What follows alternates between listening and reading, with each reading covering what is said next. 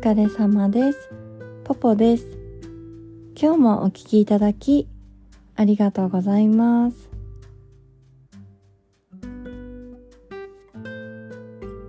私ね、会話が結構苦手なんですね。で、人見知りもあってさ、あんまりうまく話せない時の方が多いんだけどでもさホステスをやってた時は、まあ、会話がねメインになってくるわけじゃないですか。で私お店ではお酒飲んでなかったので余計会話が大事になってくるわけですよ。でお酒がさ飲めない分こう冷静な目でねお店のお姉さんたちの振る舞いをね見ていろいろ学んできたのでちょっと役に立つ人いるかなと思って今日は会話について話していきたいと思います。で私はね婚活とか仕事をしていく上ですごい役に立ってますね今。で特にあの会社にいる上司とかってこう私がホステスとして接客していたお客様くらいの年齢の方が上司だったりするからそれはねすっごい役に立ってます。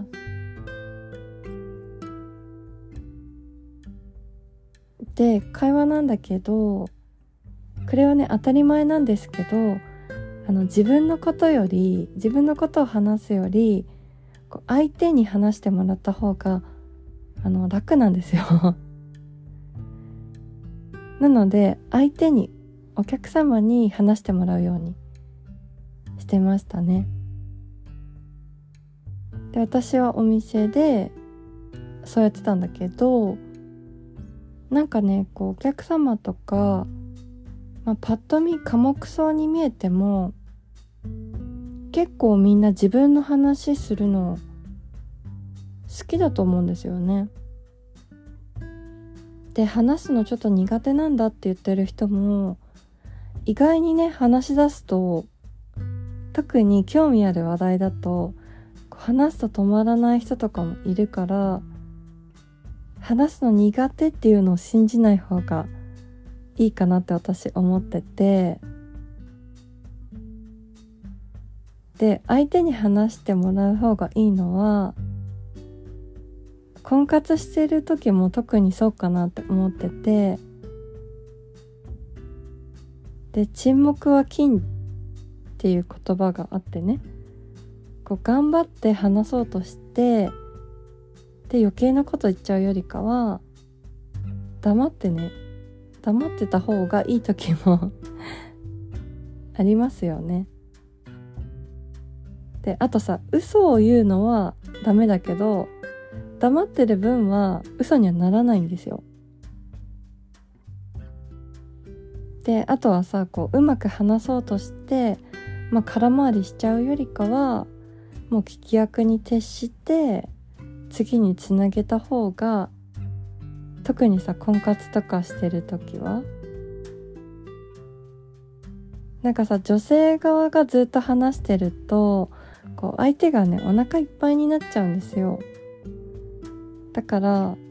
これはホステスやってた時のお店でもそうなんだけどこう話せなかったなくらいがちょうどいいんですよね。話せなかったからまた話したいと思われる。であとは何を話すのかなんだけど一番いいのは共通の話題が見つかることなんですけどまあなかなか難しいですよね。まあ、何でもいいんだけど共通の話題を探すのがベストだと思うんだけどまあ結婚相談所はさこう普段自然に生活してたら会えない人にこう無理やり会ってるわけだから自由恋愛とは違うじゃないですか。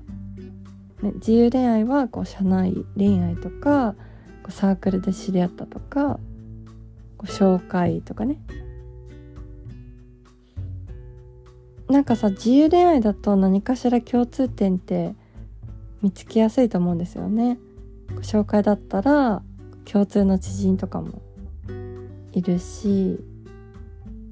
でも相談所とかだとさいきなりお見合いとかで会ってるからなかなか共通の話題って見つけにくいですよね。だからこう会話をねちょっとしていく中で共通点を探していくのがいいのかなあの私はね夜のお仕事をしてた時はそうしてましたねでもしない時はもう共通の話題をもう作るしかないですよね。で私だったらねこう旅行先でこうマグネットを買って集めてるんですね。こう地名とか入っててさ観光地ならどこにでも売ってるやつなんだけど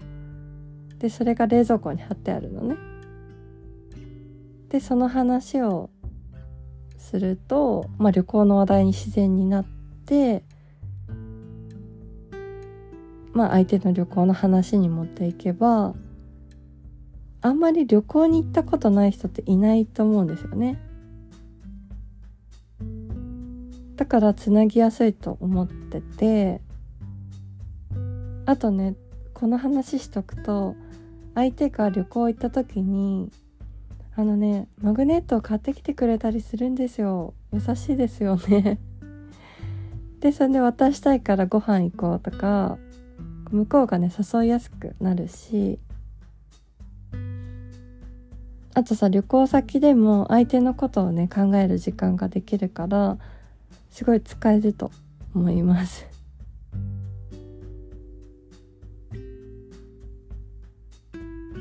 あとはあの会話のさしすせそですね。さがさすがです。しが、えっと、知らなかったです。で、すがすごいですねって。で、せがセンスいいですね。で、そがそうなんですかって一般的には言われてるんですけど、私の場合は、そがまあ、尊敬しますとかも使いますね。まあ、ちょっと大げさだから使いすぎは良くないと思うんですけど。あとさなんか会話をしようとするあまりこう尋問みたいになっちゃう人がいるんですよね。質問攻めっていうか。圧がすごいっていうかさ。かどこ住んでるんですか？どこにお勤めですか？って。矢継ぎ早に聞くとこう尋問みたいだからこう間に自分のことを混ぜて話して聞くとまろやかになると思うんですよね。で、まあ、お住まいはお近くなんですか？って。で相手が横浜なんですって答えたらあ私も横浜なんですあもしかしてどっかですれ違ってるかもしれないですね。お勤めも横浜なんですか？みたいな感じで。ちょっとだけ自分のことを入れてあげると尋問感が薄まるんじゃないかなって勝手に思ってるんですよね。でね私ね最近すごいなって思ったことがあってさ私月1回ね歌舞伎を見に行ってるんですよ。で最近のね私の楽しみなんだけど。で行ってもねあの歌舞伎座には私くらいの年齢の人ってあんまりいなくて。まあ私の母とか祖母くらいの年代の人が多いんですよね。で私も一人で行くんだけどこう周りも結構女性一人で来てる方が多くてさ。でそういう方たちってなんかお一人様同士ねすぐ仲良くなってるんですね。でこの前ね平成中村座を見に行ったんですけど隣がねまあ祖母くらいの人たちの年代の人たちが何人かで座って話しててでまあお友達のグループで来たのかなって思って、まあ、ちょっと会話とかも聞こえちゃってたから聞いてたら「どちらからいらしたんですか?」みたいなことを聞いててさ全員ね他人だったんですよ。でそういうねお姉様方のコミュニケーション能力ってほんとすごいなと思ってで私もいつも一人で行ってるからたまにね話しかけられたりするんだけどまああの席に座るじゃんそしたら隣にいる方からさこう当然のようにね話しかけられるんだけど「今日寒いわね」とか「誰が好きなの?」とかさなんかさ全然誰も嫌な気持ちにならないしむしろねほっこりした気持ちになるしさこういうねお姉様方をお手本にしたら会話ってうまくいくんじゃないかなって思いました。今日もお聴きいただきありがとうございました。ご意見ご感想ご相談のメールをお待ちしております。メールアドレスはエピソードの概要欄に載っています。ぜひお待ちしております。